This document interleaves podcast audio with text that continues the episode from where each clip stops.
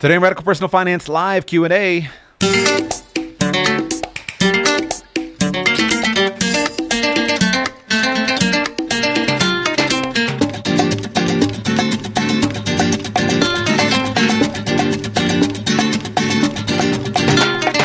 Welcome to Radical Personal Finance, a show dedicated to providing you with the knowledge, skills, insight, and encouragement you need to live a rich and meaningful life now while building a plan for financial freedom in 10 years or less. After a long time in the desert with no Friday Q&As, Friday Q&A is back.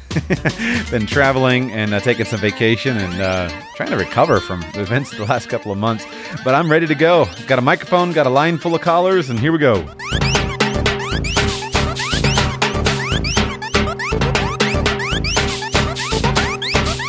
If you are new here at Radical Personal Finance, welcome. I am glad that you are here. Every Friday that I can arrange the technology to have an internet connection and be in front of a microphone, I record a live Q&A show. So this live Q&A show works just like, you know, live radio call-in show. I have an open phone line with callers sitting on the line. Looks like right now I got one, two, three, four callers sitting on the line. May have some more join here in the next few minutes. And uh, you can call in and you can talk about anything that you want to talk about. You can ask me questions about anything that's related to your personal situation, any particular questions you have. You want to talk about your own financial plan. That's uh, a good topic for conversation. If you want to talk about something something I've said in the show, ask for clarification, debate with me on something, solicit an opinion, talk about current events, talk about anything in the world. It's it's uh, open line Friday. so uh, these shows are limited to patrons of the show. That's the way that I limit the access just a little bit, keep it down to a manageable number of four or five or six or seven instead of 40 or 50 or 60 or 70. Uh, and so if you'd like to join the show as a patron, go to patreon.com slash radical personal finance. Just go directly to that link, patreon.com slash radical personal finance, and you can sign up there to support the show, and that will give give you access to these Friday Q&A shows. I'd love to have you join as a patron of the show and would love to talk to you next week. But for today, we go to Greenville, Texas. Trey, welcome to the show. How can I serve you today, sir? Hey, Joshua, thanks. Um, I have a question that's it's really kind of about balance, I guess, and it's probably a question that's going to be different for each person. But I wondered if you might have a framework to think through it. Um, I'm 28 years old. My wife and I have two low six-figure salaries. Uh, we make mid 200s. Um, and I'm far from financially independent, but we've got about $150,000 in cash and almost that in retirement accounts. And um, definitely could do mostly anything we want. Um, we just have a really good situation right now where we both like our jobs and I want to keep working, but there's also a lot of things I want to do and would like to have more free time. So just wondered how you balance that for somebody like me who's young, and has had some pretty good early success. Um, doesn't want to mess that up, but also wants to enjoy my my youngness. Do you have children?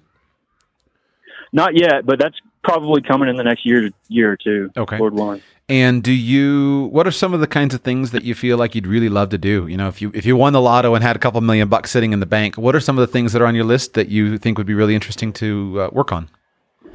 Um, well, I would like to be more entrepreneurial, and there's nothing about my current situation that's really keeping me from doing that other than, you know, in my spare time, I like to go and play. So, like, for example, right now, I just about 10 minutes ago left out of my small town in Texas Panhandle and I'm going to New Mexico on my motorcycle right now for the weekend, mm-hmm. um, just by myself. And I'd like to do more stuff like that, but more of a longer, slow travel um, where I could take, you know, bring my wife with me and the dogs and just kind of explore more. Sure. What else? Um, well, I, would like to spend more time with my friends and family. We're all spread out kind of all across the state. Texas is a big state. Um, yeah, I, I, like I like woodworking. I've, I've got a lot of hobbies. Um, playing music. I, I'm one of those guys that has broad interests and will probably never master any of those things. But I kind of like bouncing back and forth. I, I've always got something going on. Does your wife um, have ambitions or aspirations outside of her job that she would like to pursue? Uh, she's blessed with contentness. don't you don't you really wish doing. for that sometimes? I really do. My wife really the same do. No thing. matter what I'm doing, yeah, no matter what I'm doing, I always feel like I should be doing something else. yep, yep, understood. Uh, well, let's talk it through. So, as I see it, um, there's almost nothing wrong. There's almost never sitting down and earning money and saving money, especially if you guys can earn, you know, a couple hundred thousand dollars a year. I don't know how much you're spending a year, but if you're spending a, a, a small fraction of that and saving a lot of money, it's hard to find any, you know, 35 year old who would look back and say, "Man, you should just walk away from that." It's hard to find a 45 year old, and I would I would encourage you. I don't know how much you open up with your money with other people, but you know, take some personal friends, some people that you admire. Maybe somebody who's 35, somebody who's 45, somebody's 55. You know, you got to have uh, relationships of, of, of trust to do this, but ask them about some of the things that they that they appreciate and some of the things that they would they they they would miss. And if and I get I would bet that if you were able to talk to a dozen people, I would guess that the majority, the consensus would be if you've got a spot where you can sit in, make a couple hundred thousand dollars a year, I don't know how much you guys are spending, but let's say 50 ish thousand dollars a year, you can live great on 50 grand if you don't have a bunch of debt, um, you know, 50, 80 grand, some, something in that range, and you could save a $100,000 a year. I think it's hard to find somebody who would say that you shouldn't do that. Because what will happen mm-hmm. if you'll do that for a few years and get to the point where you've got a half a million dollars in the bank, maybe a million dollars in the bank, and you can do that by the time you're in your early 30s. You can do that before you have children. You you if you as long as you're not stupid, you pretty much for the rest of your life will never have to make a decision based on money, which is a, a very compelling form of financial freedom to not have to think about money. And so it's hard to walk away from something like that. And the challenge of being 28, um, you're you're more mature than of course you were at 18 but the challenge of being at 28 is you look around and and you think well i got to go now. And most people who are 35 or 45 or 55 would say hey, bro a couple of years. You know, keep that up for a couple of years, and um, have a half a million bucks in the bank, and then from then on, everything everything is simpler. And I think that that's a good way way to start. And so I would be very hesitant to recommend to somebody in your situation that you that you leave that. When you have an opportunity to to earn as much money as you're earning when you have an opportunity to save a lot of money when you have an opportunity to live inexpensively and and and stabilize everything it's hard to suggest walking away from that now, what are some other mitigating factors, though, that would be things that you would walk away from it? Well, a big one is going to have to do with what is your overall investment plan and your investment kind of picture. It's one thing to be doing what you're doing, working some jobs uh, that take a good amount of time, and to be stashing that money with a purpose. And that's really something that you're going to need to get pretty quickly as a purpose. What am I going to do with this money? All right, I got 150 grand in the bank. Great. What's this money for? Is this for uh, opening a business? If so, then as soon as you've got the money set aside, then you start working on opening the business. Is this for investing in something? You know, investing in stock or investing in real estate or investing in in um, you know elephant hunting rifles or, or what am i going to do with the mm-hmm. money and then and then go for it let's say that you had a vision that you you you your plan for wealth is that your family is going to be involved in the automobile business. And you've discovered that your dream would be to build a chain of successful automobile dealerships in Texas. Well, you could do that and you could make a lot of money. Or maybe you're, you're riding a motorcycle. So let's use a Harley Davidson, right? Your, your dream is to open a Harley Davidson uh, franchise. Well, you could do that, and that could be a very profitable business, could be a wonderful lifestyle business that you might really enjoy. But you should pursue it as soon as you have the money. And so then you would have a goal for the money. Now, another example would be let's say that you want to become an independent real estate investor. And so you you do the math and you say you know what? If we had six or seven houses um, that we owned and if they were paid off that would be enough money to make us financially free. And so now you have a clear goal that over the next five years we're going to buy five houses. And so you need $50000 a piece for down payments. And now you've got a clear goal and you can see how you could build it quickly that gives you a sense of purpose when you're in that that working period of just earning money and saving it. If you have a clear purpose that that that is driving you, then it doesn't feel like you're spinning your wheels. Where you do start to feel like you're spinning your wheels is if you just say, these jobs are okay, but they're not a, a big dream of ours. They're okay. And we've got to wait until we have $2.5 million in the bank and then we're going to be financially independent and we're going to quit. That's a harder, much longer road to stick with. And so I would encourage you lay out some some clear goals, especially goals that include the money. Now, what are some other extenuating factors? If you do have a clear entrepreneurial vision of something that you want to do, I would encourage you to do it sooner rather than later. There are a lot of businesses that you can build that are very, very profitable, very, very rewarding, very much worth your doing. But they take a lot of energy in the beginning. And sometimes they take money, sometimes they don't but they usually take a lot of energy in the beginning. And it's going to be easier for you to invest that energy when you've got more fire in the belly in your late 20s, early 30s than it will be in your late 30s, early 40s. It seems like many people start to lose some of that fire in the belly. It becomes harder to do the long hours necessary. And that's especially complicated when it comes to children. So, what I would start with is an analysis of what do I think is going to be the best lifestyle for me? Do I think that entrepreneurship is going to be a best lifestyle for me? Uh, do I think that employment is going to be the best lifestyle for me? And then really invest myself until, especially at this age where you're relatively unencumbered, into maximizing all of the opportunities. With what you said, wanting to do a little travel, wanting to spend time with family, etc. I don't see why you can't do that and keep a job and start a business on the side. And I think that if you really invest in these in, in at this time, your 35 year old self will thank you. Your 45 year old self will thank you. Um, I know that there's a sense in which many people would say, well, you only live once, you got to take advantage of it. I don't buy it so much. I, have never regretted how hard I've worked when I was younger. And I think that if you were to go out and, and talk to people, I think a lot of people would say, bro, if you're making some money, um, buckle down to it and make and save as much as you can. It's hard to see why you would regret that at this phase of life.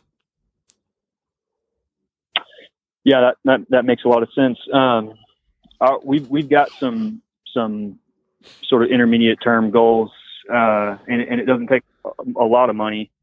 Um, I've been shopping for mobile home parks because I, I, I flipped a house once. I've always been interested in real estate and took that money aside and didn't really make money, but I learned a lot. Um, so that's part of that money that we've got set aside now. But I've been, I've been shopping for multifamily real estate, um, for a while and have in the last 18 months or so really decided that, um, a mobile home park is what I want to own. And I put in a couple of offers this year already. Uh, haven't, haven't gotten one yet, but I, I, hear what you're saying. I think that you know just a few hundred thousand dollars more really probably opens up a lot. And what I would say is, if you're feeling dissatisfied with your with your job, the great thing is you make a hundred thousand dollars. The great mm-hmm. thing is mm-hmm. also you can make a hundred something thousand dollars working in something that's closer to the direction you might want to go. So if maybe you're mm-hmm. working mm-hmm. in, in, the medical device field, but you're like, this is not for me. Well, go get a job in the real estate field, right? Go become a real estate developer and get yourself a job starting so you start to get some exposure and put yourself in a position where you can make a six figure salary as a real estate developer while also simultaneously getting yourself closer to your area of investment focus. The other thing I would just encourage you not to waste is the time this time period where it's easy for you to maintain a dual income household without any, or at least without many, um, negative effects. If your wife is well employed and she's got a $100,000 income and she's content in her job, that gives you the ability to pivot to almost anything else without thinking much about the money, assuming that you can live on $100,000 uh, or less. So that's a freedom that you don't have at, a, at another phase of life. And so if you start having children and if she's home taking care of the children, that freedom goes right out the window and it's much more difficult to make those career moves. And so if you're interested in real estate, if you have an interest in getting closer to it and you feel like your current job is kind of a dead end, then I would do all of the above at the same time. So I would say my goal is to become a, an investor in mobile home parks. So how can I get a job that's going to get me closer to that and how can I get a job that's going to make me more money? And so if you're making $100,000 now, what could I do that would move me into the real estate business with a $150,000 salary or more? But also allow me to get closer to the business so I can start to make more uh, make more connections, etc. And so I would try to maximize all of those. The point is, there are times in life where you have things pretty easy, and you're in one of those times right now. You have basically unlimited time. You have basically almost unlimited financial freedom, right? There's not a lot you can you can't buy if you wanted to buy it. You don't have the ability to live on your investments for the rest of your life, but that's about it. And so you want to maximize those times. And I got to imagine that most of my listeners who are a little older are kind of nodding their head. I think there's a there's a phrase that we have in English, youth is wasted on the young. And I look back and I just think about, man, why did I not do more when I was young? Why did I not read more? Why did I not learn more? Why did I not try more jobs? Why did I not try more businesses? Why did I waste so much time? And I was more productive than almost anybody that I know. But still, I look back and I just think I wasted so much time. And so, what you want to do is not waste this time because it's precious to have the freedom that you have. And if you and your wife continue to pursue the path of having children, you go into a period, about a 20 year period, where you're much more constrained. Now, it's not a bad thing, it's a wonderful constraint, right? I don't regret it a bit. But it is a constraint, and it's a lot easier to manage that time period if you got more money in the bank, more investments, more businesses that you built during your 20s. Fair enough? Fair enough. I appreciate it.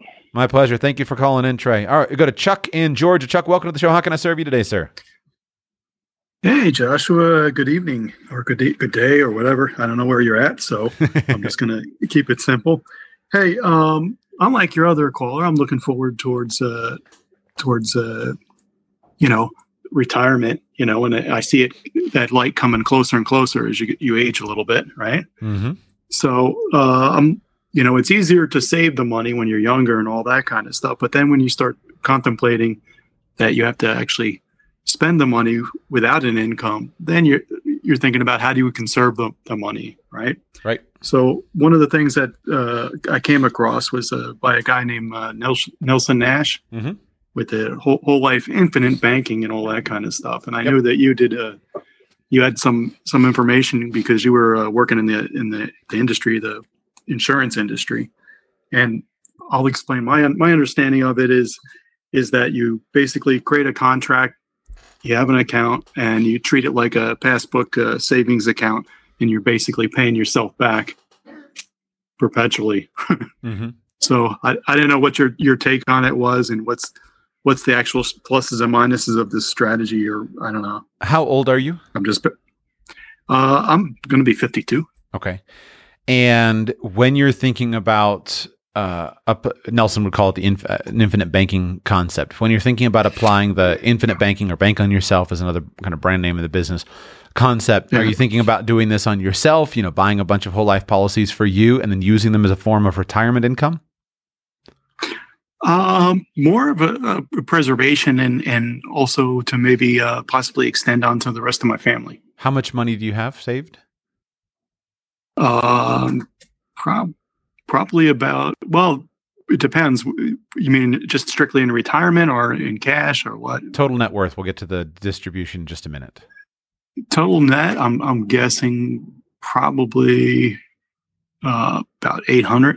Okay. And how much of that is in retirement accounts? Uh, about 500. Okay. Well, it depends. And it then, varies with the stock market. mm-hmm. And then about three hundred thousand dollars in cash savings accounts or other investments, or is that in home equity? How much? Of the, where, what's the three hundred?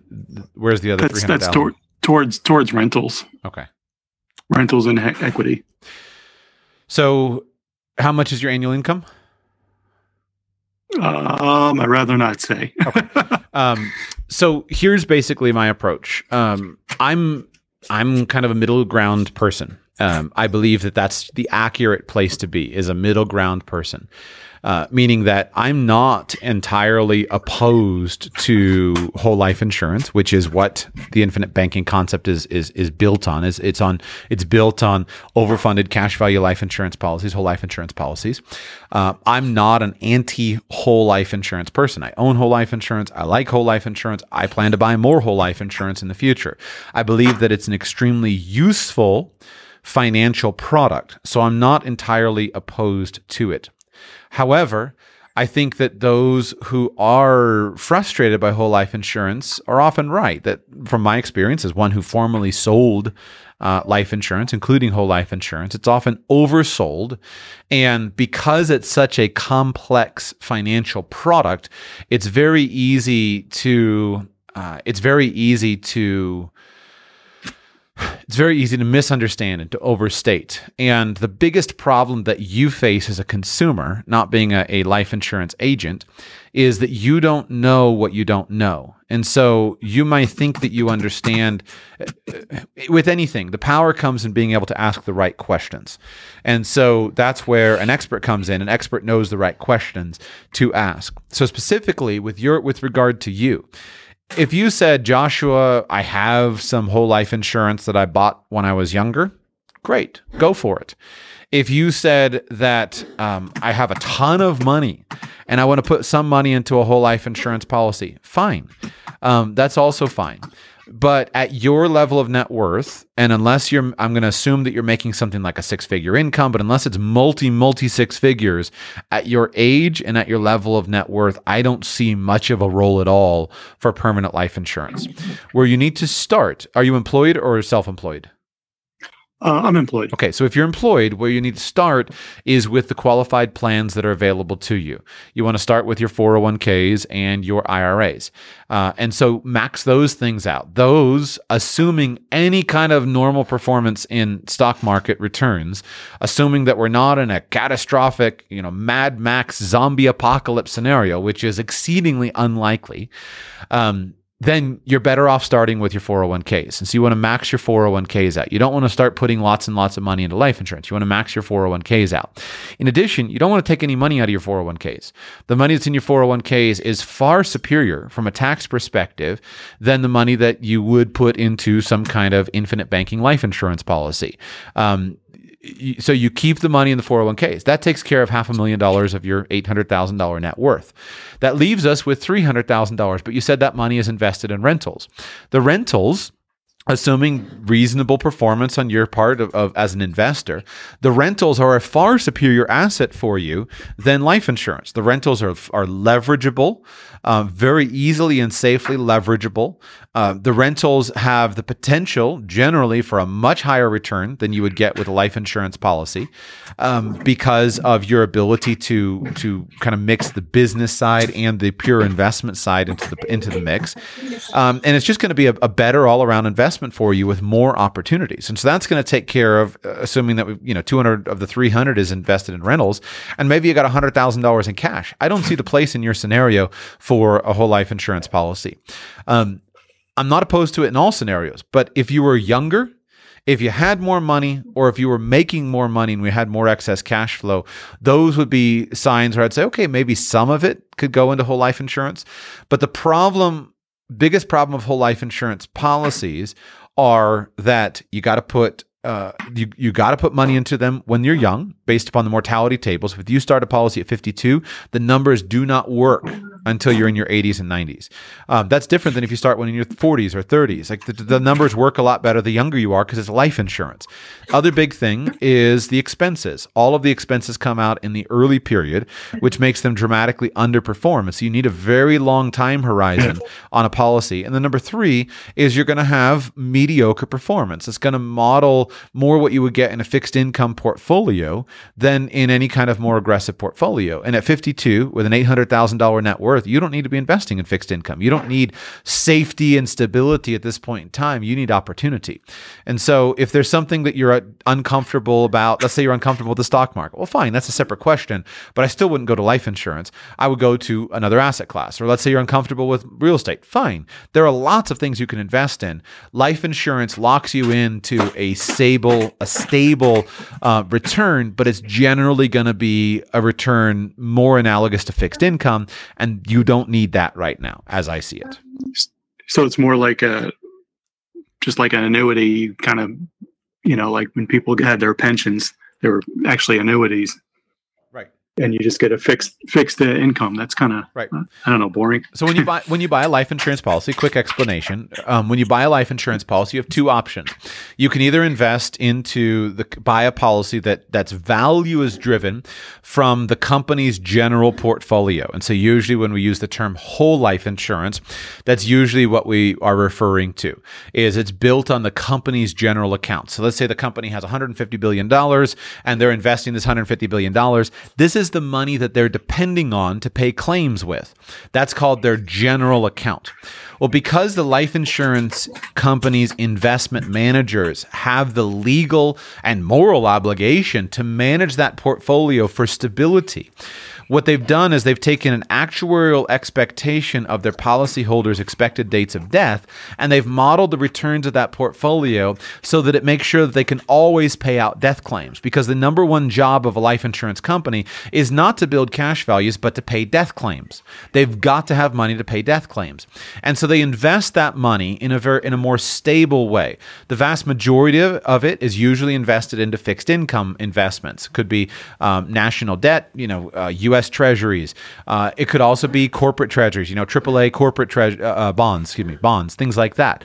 Um, then what they do is they usually play on the edges with some other types of investments where they think they have a competitive advantage. A big one that life insurance companies rely on is large commercial real estate investments. So maybe your local, there's a local real estate developer who's going to come along and who is going to come and build a, a mall in in your local area, and they need a, a 250 million dollar mortgage. Well, the a natural fit for that is a life insurance company. Life insurance companies love to buy malls and to write mortgages on malls and buy skyscrapers and things like that.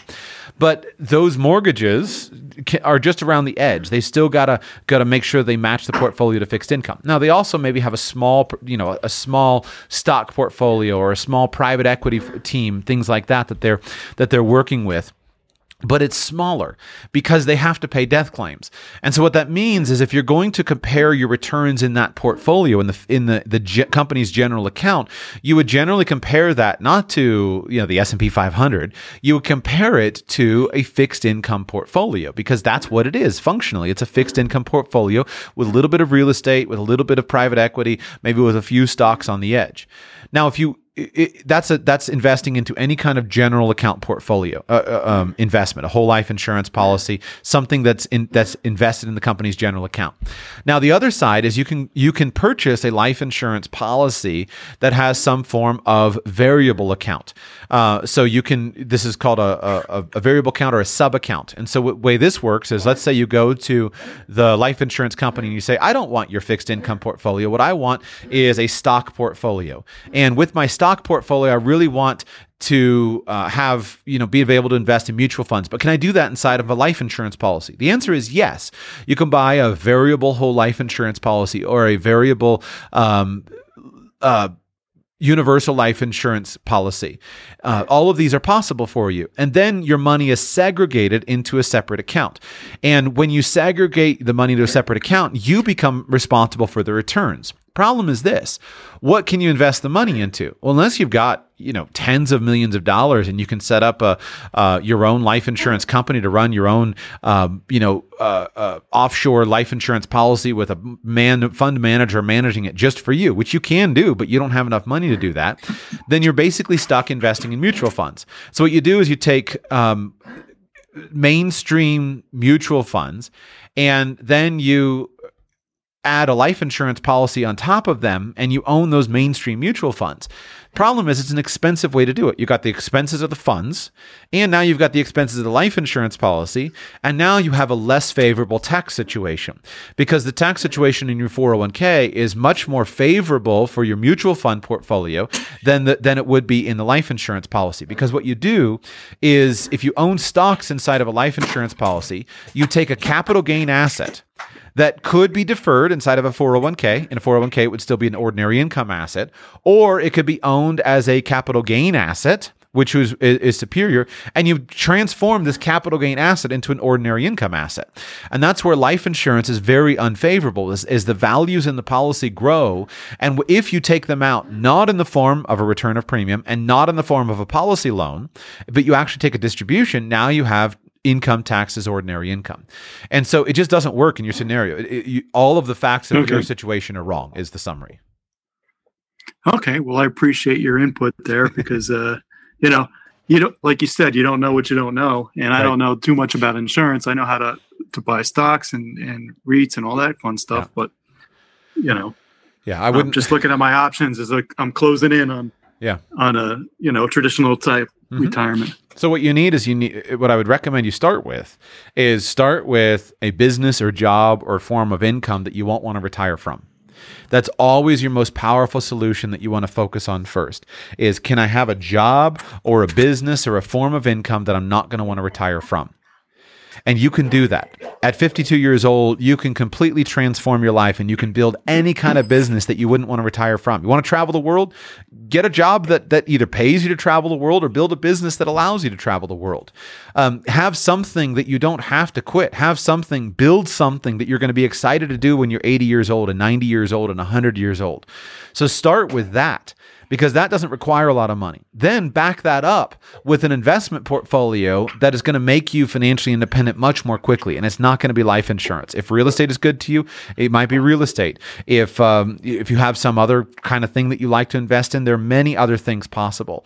But start with that low hanging fruit, and then if in time you decide if you need life insurance, buy term life insurance. At 52 years old, you can buy very inexpensively um, level term insurance, which is what you should be buying at 52. 10 year policies, 15 year policies, maybe if you still have obligations to your family that you can't uh, that you can't meet. And then if at some point in time you want to own a, a, small whole life insurance policy for some reason, that's fine as a burial policy or, or part of your estate plan. That's fine, but that should not be a high priority for you at this stage in your financial plan. Okay, I think I think you you hit all the the nails with the head of the, the hammer there. good. So, good. yeah, I, I, appreciate your time there, and uh, you know, it's kind of funny because your previous caller was uh, on one end of the spectrum, I'm on the other. Was I right in my advice to him from your 52 years old? For my 52 years old, yeah, absolutely. The Good. more you could plug away when you're younger, you, you build the momentum when you're older. I mean, and, uh, you know, and I, I was already thinking your advice anyway. Well, I was like, hey, well, maybe I need a different career. And I planned when I was when I was in my 20s to say, hey, I'll, I'll change careers at 50. But I just haven't, you know, kids happen and I haven't really decided what I want to do when I grow up, you know. yeah. I would tell you, I mean, your your most fruitful area of thinking and hard work right now is going to be with regard to your career. At 52 years old, you're young enough that you're not facing a lot of discrimination in the marketplace. That'll change when you're 62, right? In 10 more years, you start to go in and apply for another job, you're going to start to face some much more significant age discrimination. Um, it's tough uh, for 60 year olds and 70 year olds in, in the marketplace. But at 50, uh, you're still young enough that, that you're not facing much of that. So what you need to do, what I would encourage you to think about is number one, think about. I don't, and we don't have time to go into your career right now, but build a think about yeah. your career and make sure you're in a career where your age will be an asset, not a liability. So if you are a professional chairman of the board, right? Your job consists of being on the boards of publicly traded companies. Your age is not a liability. Um, your age, because you just you need you need wisdom, right? You need insight, and that that wisdom and insight often comes with age. Uh, if you are a senior architect over a large firm, or you're a, a senior trial lawyer who has junior attorneys who are doing most of the day to day work, but your brilliant legal mind can be applied, the age is not a bad, bad thing. You can do that work when you're 85 years old. Um, you're not just limited by that. On the other hand, if you are engaged in something that's dependent upon your physical body, you, you know, you're you're a, a, carpenter, or you're a tile setter, you're a, a, a, you know a grave digger. Well, that's that that kind of work gets really hard to do when you get older. And so you need to look at your career and say, am I going to be able to do this as I get older? And if not, you need to adjust. Number two, you need to develop for yourself a reputation that will support you as you face increasing levels of age age discrimination. What you want to make sure is you never get yourself in the situation where you're going in and applying for a job or you're trying to keep your job and they're looking down and saying, This dude's 60 something years old and, and, and we got another guy over here that's 40 years old, has all the same qualifications. Why would we not hire the 40 year old guy who at least has some chance of staying with us for 20 years and we could probably get cheaper than the 60 year old guy? And so you've got to transform yourself um, if you're not already. Again, I don't, not if you've already done this stuff, great. But you've got to transform yourself from a commodity in the marketplace that gets uh, more rusty as you get older to an extremely valuable gem that's getting shinier and brighter as you get older. So you've got to build a brand somehow in a, an appropriate way to your career where you become more sought after as you get older. Third thing to consider is you want to make sure that you don't put yourself in a situation where you're anxious to get out of your job and anxious to get out of your career. Because at 52 years old, you have almost no friends that are retiring early. But if you're 67 years old, many of your friends will have retired. And then you're sitting down and looking at your job and saying, Well, I don't want to do this job anymore. And all my friends are sitting out, you know, they're stand up paddleboarding and they're golfing and they're traveling the world and I'm doing this stupid job and I want to retire. Rather, what you want is you want to develop a job and a career that gives you an appropriate level of freedom and flexibility. So you can go and stand up paddleboard and you can go and travel to Europe and you can do the stuff that you want to do, but within the context of something that's keeping you engaged. And I'm convinced that there are tons of these careers out there, things that you would really enjoy doing, things that, that engage you.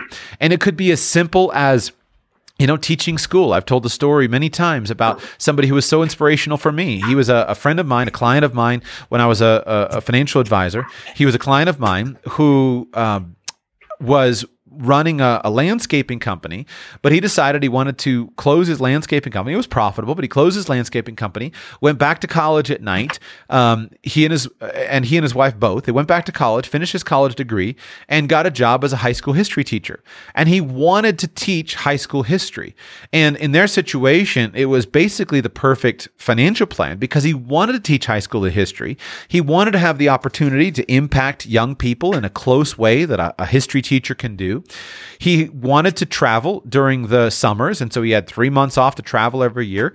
He had his retirement taken care of with a, a government pension from the school board, and it was the kind of thing where he and his wife had a great lifestyle. They would go to school together every morning, go to school at the end of the day.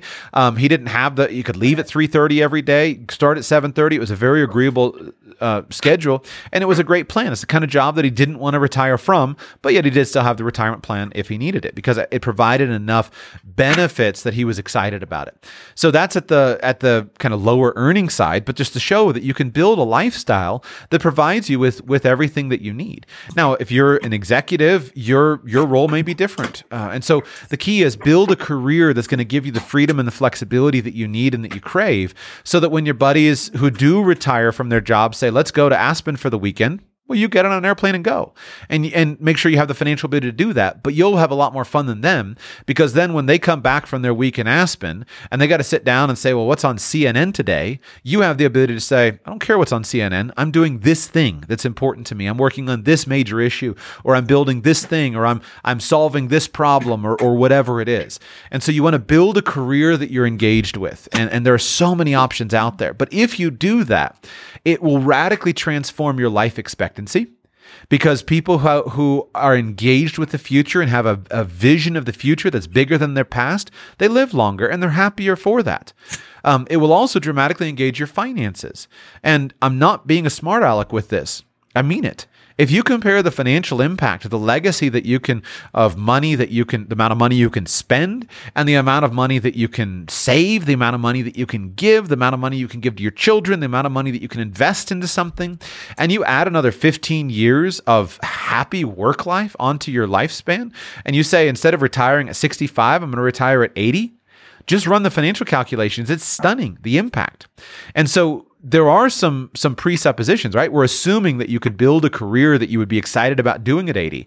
But I'm convinced that for the majority of people, that should be a primary plan. Some people really want to retire fine, you can do it.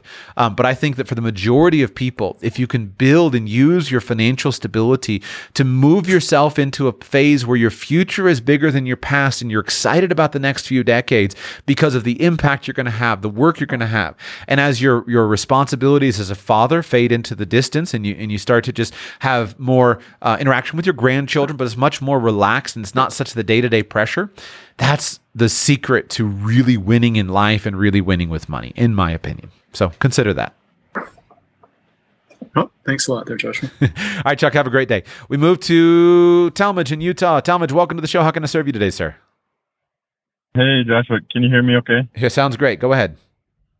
Okay, so uh, I guess just to give you a little background, 20 years old, um, graduated high school in 2018, and I returned recently from a mission trip in Ecuador had to come home early because of COVID 19. And so I have about six months that I wasn't planning on having just before school starts up.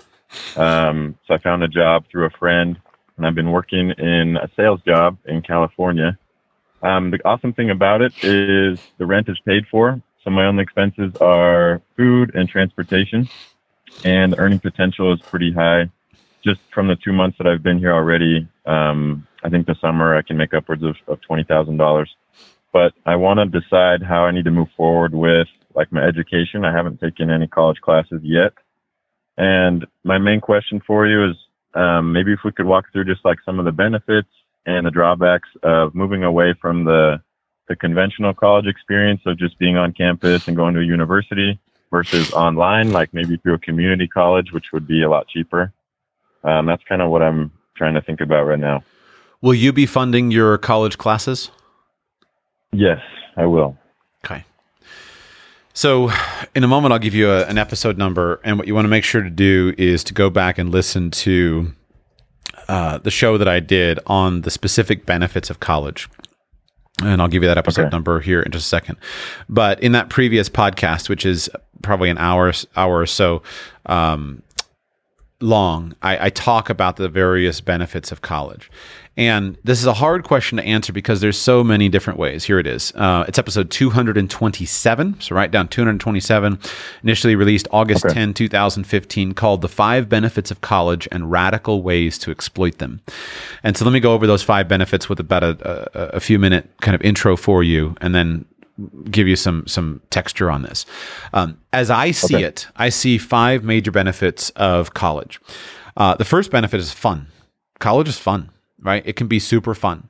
Uh, the college environment is, you know, many people. Uh, I don't think the most successful people, but many people, if you ask them, what is the most fun time period of your life? A lot of people will say college because you have a lot of people your age, many of whom are going to share your interests, uh, maybe your perspective, your worldview, some of your life experience. Many of those people are thrust together in this this interesting community environment. With many of them have very little responsibility.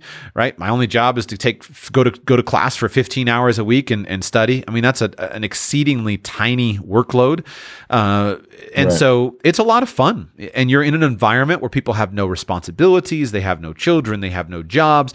And so it's super fun. Hey, you want to go to the beach today? Let's do it. You want to ditch class today and go skiing? Let's go. You want to go to Florida this weekend? Man, I'm ready. You know, it, it's fun. Let's go. Let's go. And then all of the the the college uh, raunchy living is certainly available. Uh, and so it's fun. All right, that's the first thing. It's fun. Number two perspective of college is personal growth. Second benefit of college is personal growth. And there are lots of ways that college can be a time of intense personal growth. You take classes that maybe you're not accustomed to. For some people, they go away from home for the first time and they have to learn how to adult. Um, there are lots of benefits of personal growth. Number three is certification, the actual acquisition of a certificate that says you have a college degree. I think it's valuable, very valuable and important. Um, I'm not convinced it's as valuable from an income perspective as many people think, although it is it is truly still valuable. If you were to look at the mass market out there and say, uh, how do people, uh, you know, what is the lifetime earnings? It, it still is the case that people who have a college degree uh, earn more money. Where I think it is particularly benefit, though, a college degree is particularly helpful is during hard times. Hmm. And my observation is during times of high unemployment, during times of, of, of a weak economy, that's where you're really glad you can put on your resume if you're going applying for a job, I got a college degree. It's one of those things. If you were to go back and look at the data that we have from the Great Recession in 2009, you see that the people that were the hit the hardest in that period were people without a college degree. People with a college degree didn't have that bad of an unemployment rate, but people without a college degree had a really bad unemployment rate. And you see a similar thing happening right now uh, in the United States as we as we're in this current recession. People who are at the lower levels of the the, the job space, the the the income space, those are the people who are experiencing just a horrific unemployment rate right now. Now, the pain of that has not yet set in in the United States because of the generous uh, unemployment uh, uh, payments that many of those unemployed people are having. But if those un- extra unemployment payments stop, it's going to start to get really severe. But so certification matters, uh, and certification is a benefit of a college degree. Number four is education. And so I distinguish and disconnect education from certification. Certification is a credential. And uh, apologies for the sniffing in your ears, friends. Um, but that's where we are today. Um, Education is the knowledge that you gain. The certification is the uh, is the, the piece of paper. So, just a simple example, right? I'm studying right now for a, a foreign language exam, and um, I have zero application for the certification. I don't need the certification. I'm trying to get uh, a DELE C2 exam in, in, in Spanish. Uh, and so that's my goal is I want to get the certification. I have no need whatsoever for the certification. I'm not going applying for a job saying, hey, look, I'm a C2 Spanish speaker. I'm not doing anything. It's just it's just a piece of paper. The education is what matters. And so um, I could be just as good with my grasp of the Spanish language as anybody else, whether I have the certification or not. But for me, the certification is something that I'm using to provide motivation for my education. And also then it gives me one more piece of paper that if I ever needed it, if I ever needed a backup plan, I can say, look, I'm a certified, um, you know, C2 Spanish speaker. Like I, I know what I'm doing. And so if I add that to all my other certifications, now I'm distinguished in the marketplace. But I, but, but don't be, uh, don't be confused. There's no re- there's a big difference between certification and education. But in the college environment, you can often receive an education and you can become well educated in the college environment. And for some things, there's really no substitute. Uh, there's there's really not. Um, for some things, you've got to be in that college environment, that classroom environment, to make sure that you've got the holistic, well rounded education, but not all. And then number five is connections. And so the big benefit of college is connections. Those connections can be social connections, uh, just your social, your, your, your sphere of friendships and acquaintances. Those connections could be romantic, right? The thing that I, I appreciate the most about my undergraduate college degree is my wife. I met her in college. And that's a normal story is that many people meet their spouse in college. And it's a wonderful benefit. Uh, uh, and I'm not scared to recommend somebody go to college just for that. Um, in the United States, especially, college is a very important um, sorting mechanism for uh, for people, especially from a spousal perspective and this is traditionally how college in the United States has functioned. It's functioned as a way of sorting society out, of separating a certain class of person uh, out and, and distinguishing that these are the college folks. And what happens is, from a simple connection perspective of just simply propagation of, of your kind, um, that's an important thing because when people are in that uh, environment, it's likely that a man and a woman who are both in this elite college, they're coming from a similar class. They're coming from similar intellectual uh, experiences, they similar intellectual ability, similar points of education, similar worldviews. And so those people come together, they marry, and they start to have children. Their children naturally will be part of that class. Their children naturally will be part of that that general functioning. The children will will will have a higher IQ because mom and dad have a higher higher IQ, and it just and it just uh, um, kind of sorts things down. And so throughout the American history, college has been a very important sorting mechanism in uh, in uh, uh the the in the society. And then when you think about the effects on on the the uh, uh, just even your family tree, right? The, the term that a sociologist would use be homogamy, uh, which has to do with the interbreeding of people who have like characteristics. There, that's one of the most influential things that you see in American society right now is that that uh, highly educated, very intelligent people meet in college. They're from the same social class. They make a connection. They marry, and then it starts to to lead to these these different societies because of the just the, the homogamous effects of their marriage and of their procreation. And so that's a type of connection that's very, very important. So access to the, the dating pool can be helpful.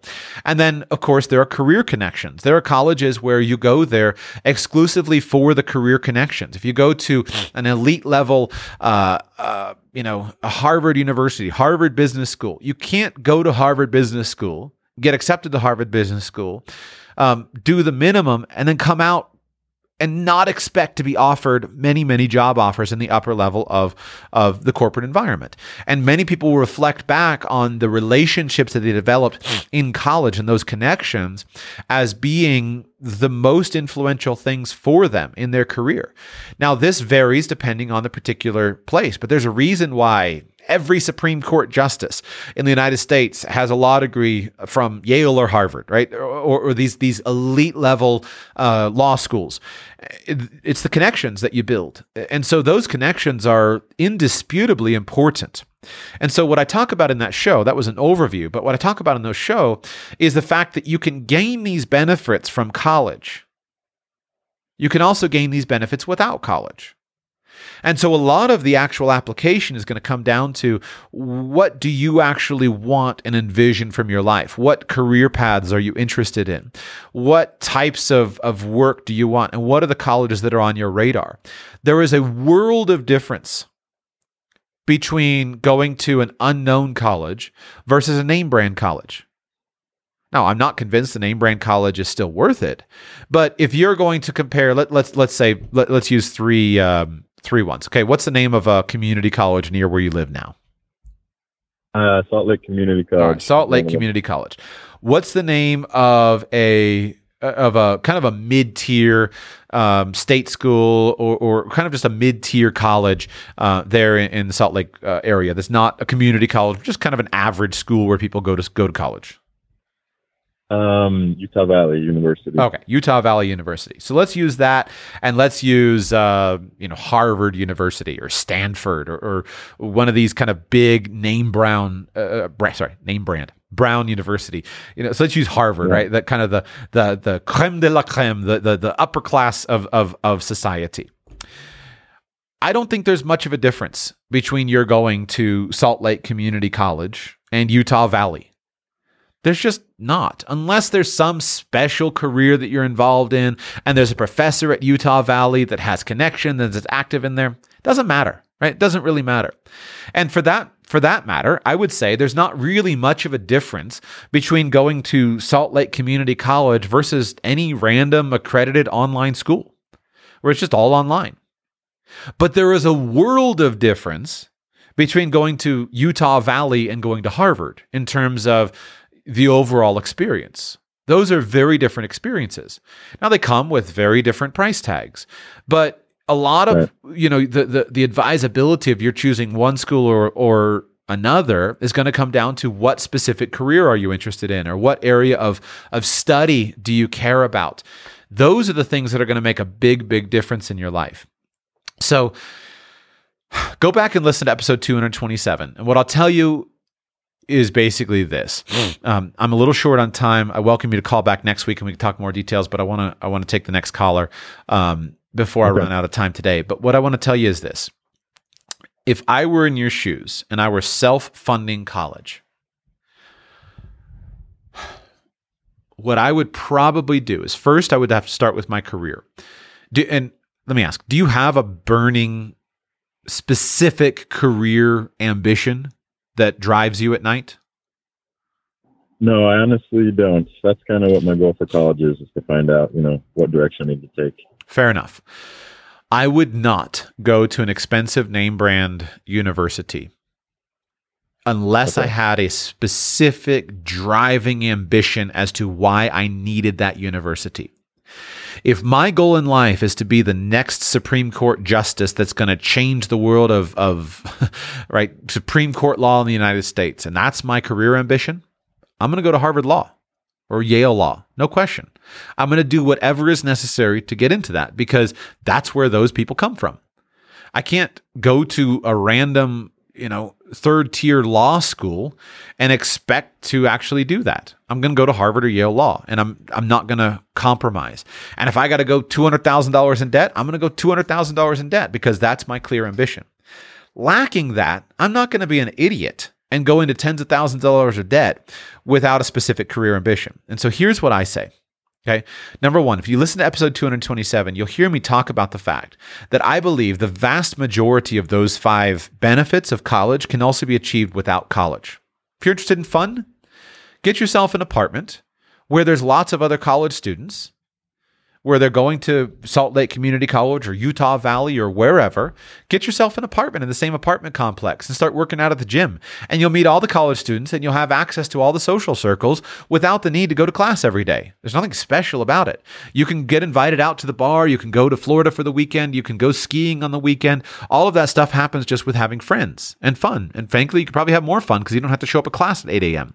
For personal growth, um, when you're around a college environment, you could take advantage of all, a lot of the personal growth uh, environments. You can audit the classes if you want to. You can go and you can um, go to the student meetings. Like, like I knew people when I was in college who weren't enrolled at the school, but you would never know that because they were always there and they were always around. They just didn't happen to be enrolled in any classes. Even to the point of being on sports teams, there was not not the official sports team of the university, but there were some people who would go and would work out with one of the sports teams and whatnot. Certification, certification of a college degree, I think is where there's kind of an end run, uh, a runabout.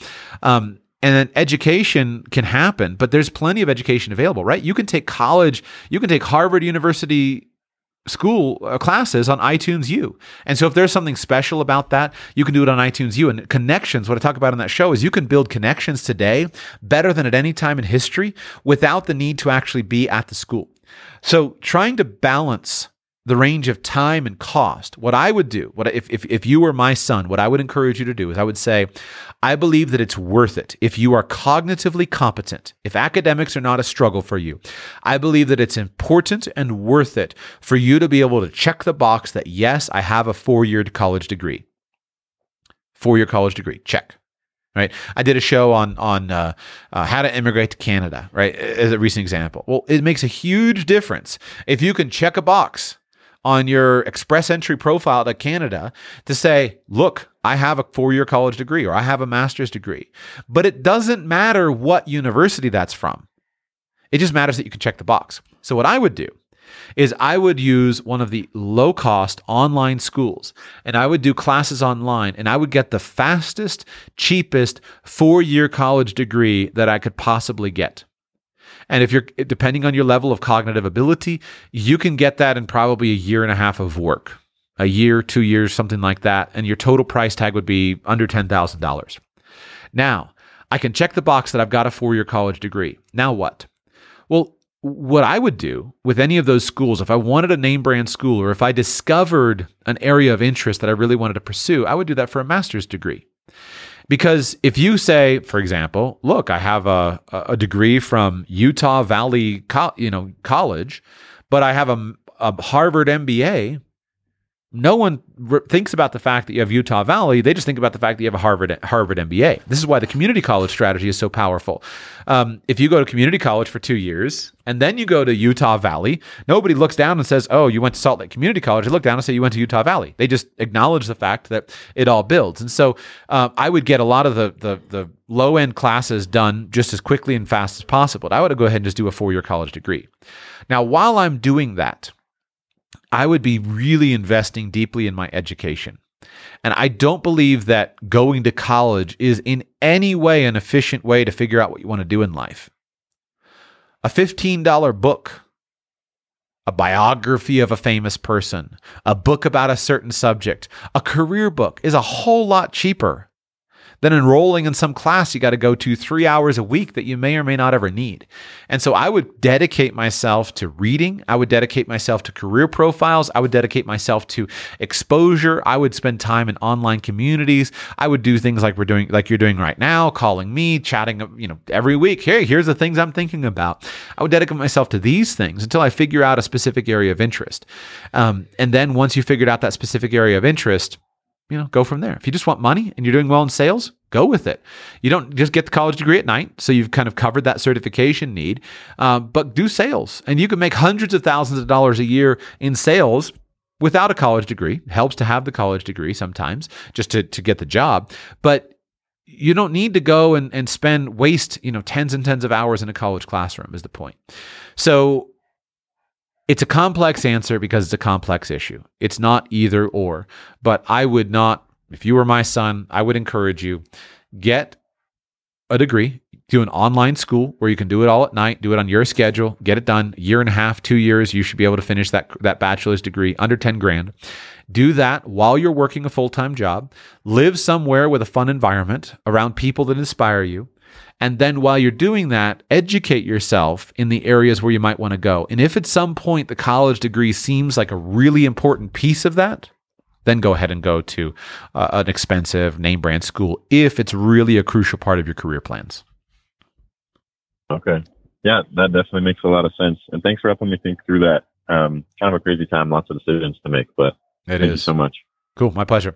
All right. For our last call of the day, we go back to Texas. Welcome to the show. How can I serve you today? Hi, Josh. I um been uh, taking your advice for a couple of years now and implementing that in different ways. Appreciate all you do. Thank you. Um, my question today is I'm working on helping my dad, who is uh, 79, uh, retired, and and um, has a portfolio with some. He's got about a half a million dollars right now in some municipal bond funds, and he's got about another two to three hundred thousand dollars, kind of in cash. That uh, the the goal of all of this is to kind of just create uh, income and try to maximize income. And so I'm looking to uh, help him with uh, a strategy to, to best do that and um, uh, looking at how to diversify, you know, some of that income so that, um, you know, it's not all uh, moving in tandem with the stock market, for instance, but, um, you know, d- dividend paying stocks may be a part of that. You know, I'm thinking about, you've got me thinking about peer to peer to peer lending a little bit. Um, he's not crazy about real estate. He's sold a rent house. He, he still has a rental condo unit. But um, wanted to get your thoughts on how to approach this, focusing on income primarily. How much are his living expenses? Um, probably fifty thousand a year. How much And is his Social that- Security income? I don't know, Any guesses? but Thirty grand a year, fifteen hundred a month, something like that. yeah, yeah. Okay. So the first thing to Right in do there. is He's got a pension. how much is the pension? Any idea? I think it's about two thousand a month. Okay, so that that plus the Social Security should come close to covering his living expenses if your numbers are accurate. Do you think that's about the case? Yeah. Okay. So the first step is you need to find out about his living expenses. Let's assume fifty thousand dollars a year for the sake of conversation, but you you confirm those through whatever means you can find out. Number two is you find out about his current sources of income. If he's got a, a pension of two thousand a month, that's twenty four thousand a year. If he's got uh, Social Security of of uh, I don't know fifteen hundred dollars a month, we're up to thirty five hundred a month. Uh, we're up to what thirty eight thousand dollars, forty thousand dollars a year. So there's only about a ten thousand dollars spread or a ten thousand dollars lack uh, if those numbers are accurate. So what you want to do is first analyze those numbers because those numbers are going to make all the difference in the world in terms of what he needs to do. If he didn't have a pension, if he didn't have Social Security, and he just had fifty thousand, and he needed to spend fifty thousand dollars a year to maintain his lifestyle, that's a very different investment question than is him needing ten thousand dollars a year from a seven to eight hundred thousand dollar capital base. So you need to nail down those numbers and then ask this question: What is my investment goal? So, what do I mean? Your dad might be the kind of person who's just steady, relaxed, has a great lifestyle, loves where he lives, loves how he lives. Um, you said, Dad, I'm, I'm going to make for you $10,000 of income a month. He'd say, What would I do with the extra five grand? I just need five grand. Uh, he, he wouldn't spend the money, it would just sit in the bank account. On the other hand, maybe he would. Maybe if he had more money, it would totally transform his lifestyle. He'd buy a, a, a Winnebago. He'd start, uh, you know, going back and forth all around the United States, or he'd spend summers in Europe. Maybe he would spend the money. And so you got to get clear on on what do you need the money for? What's the goal of the money? And would you spend the money? So let me pause for a moment. If your dad had more income, would it affect his lifestyle? Is there anything that he would do that he's not currently doing if he had more money? Not not dramatically. Uh, no, no. He would. He'd probably be more generous with with his kids and grandkids and and, and his church maybe, but um, no, he's not gonna. He's not gonna take off all around the world and change his lifestyle in any big way. He's pretty steady, conservative okay. guy. Okay. So the first thing to do is you want to look at the portfolio and you want to think about how do we meet this income? You said he has a rental condo that he also has? Yes. Okay. So I'm going to guess, just a, an educated professional guess here. I'm going to guess that if you sit down with these numbers and you ask him, if he's got a $2,000 a month pension, if he's got Social Security from a normal, you know, working life lifespan, which which the reason I know that he's got that is because he's he's accumulated eight hundred thousand dollars. That's very unusual for retirees to accumulate eight hundred thousand um, dollars. So that means that he earned a decent wage. He was he was frugal with his money. Uh, to your knowledge, is he debt free? Yes. Okay, debt free. Um, so he needs fifty thousand a year. And if he's got a rental condo, a pension, and and a normal Social Security wage, he's probably got at least forty, if not forty-five or fifty thousand dollars. So now the question doesn't become how do we draw income from a seven hundred thousand dollar nest egg. The question becomes what do we do with the seven hundred thousand dollar nest egg that's going to properly provide for our goals? If your dad needs income and he doesn't want to take investment risk, he could do something like buy an annuity.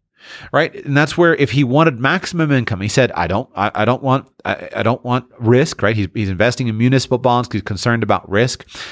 I would sell him if I were, a, if I still had a life insurance license, I would sell him a variable annuity, right? A variable annuity is an awesome solution to a situation like this. You say he wants more money, he's going to spend more money. Um, uh, an immediate variable annuity, he gives the insurance company, I don't know, $300,000, $500,000. The insurance company, they invested into a portfolio of mutual funds.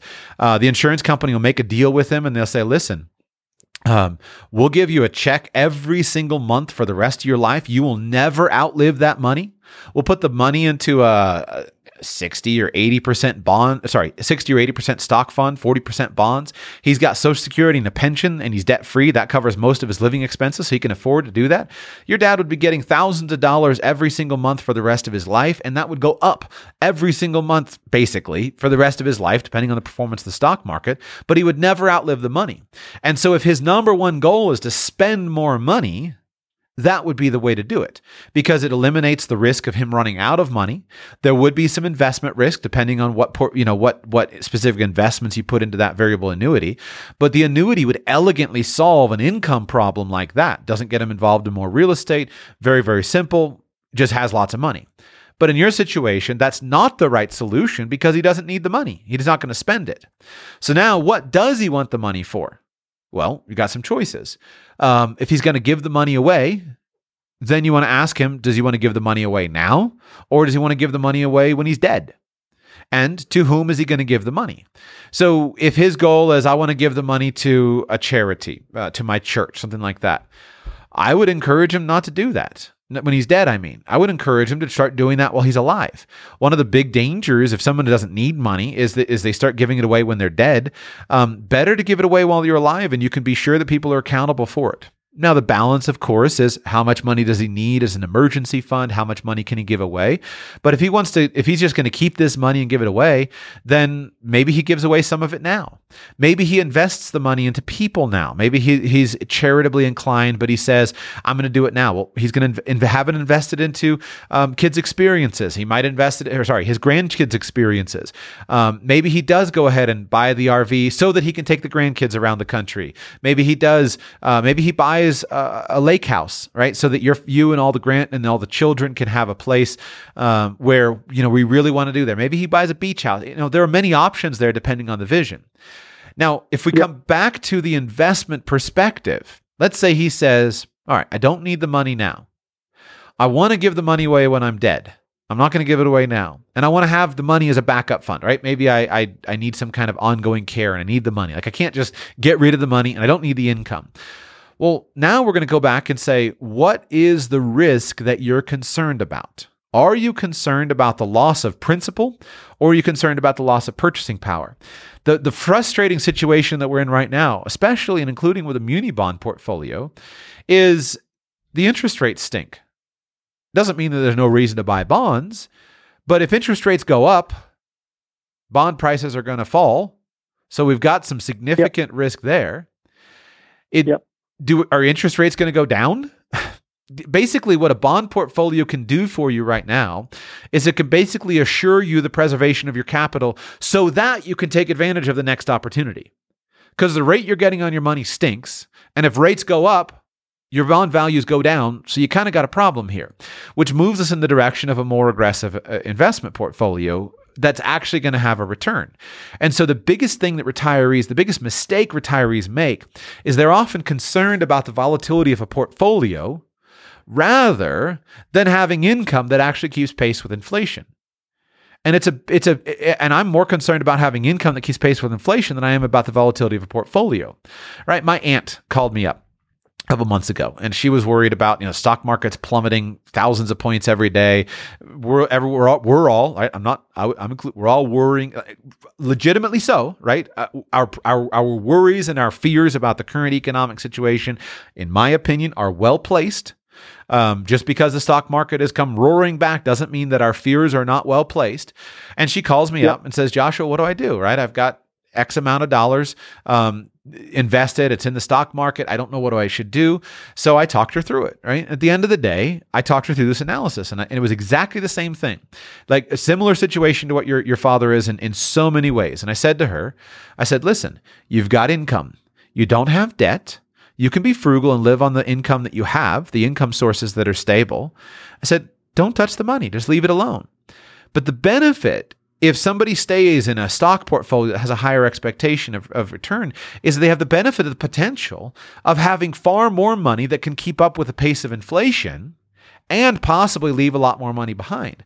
So if your dad is 79 years old, and let's say we do a 20 year perspective, and let's say he he doesn't spend the money, right? Put in 20 for our, our N.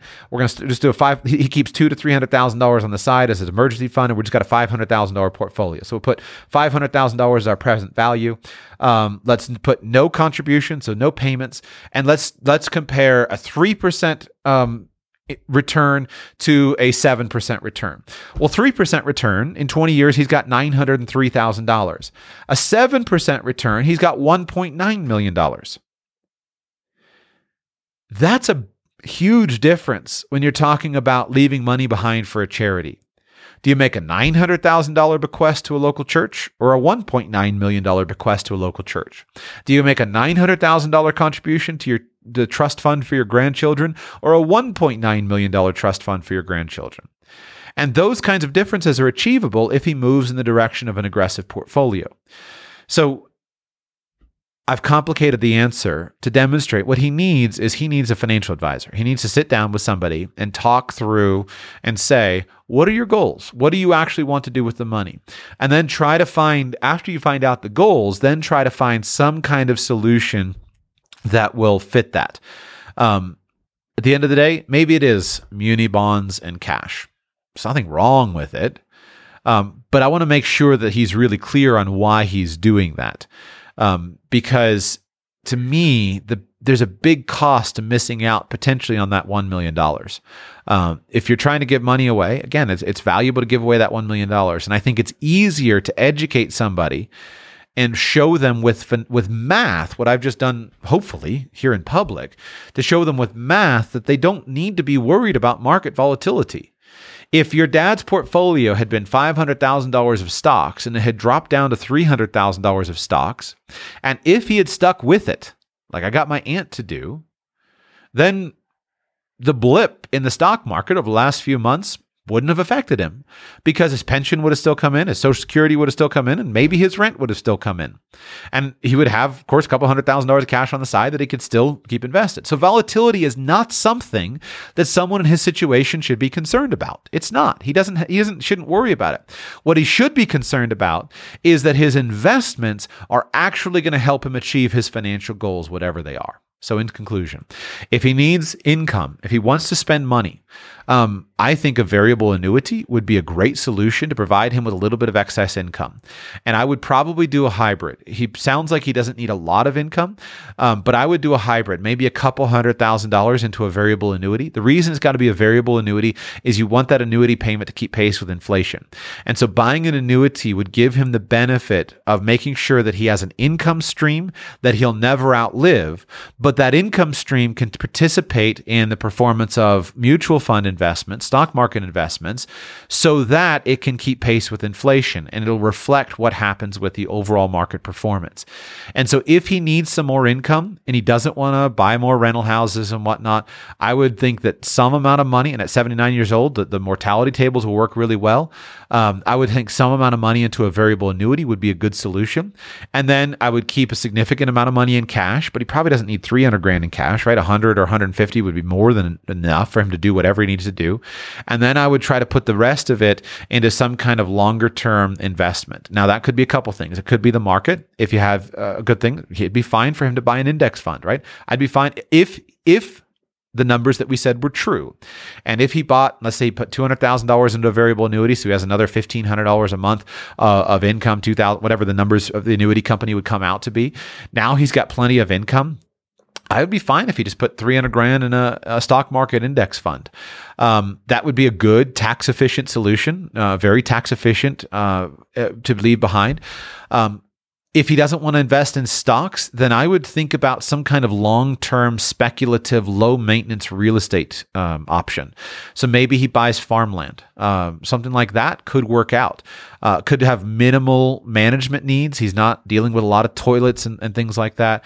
Um, but if you invested the money strategically, maybe that could work out. And then if he's leaving it behind as an inheritance, then it would be a very tax efficient thing to do. If he invested $300,000 into to raw land or farmland. Again, I don't know if that's a good investment where you are, but let's say you could find three hundred thousand dollars of of of farmland or raw land.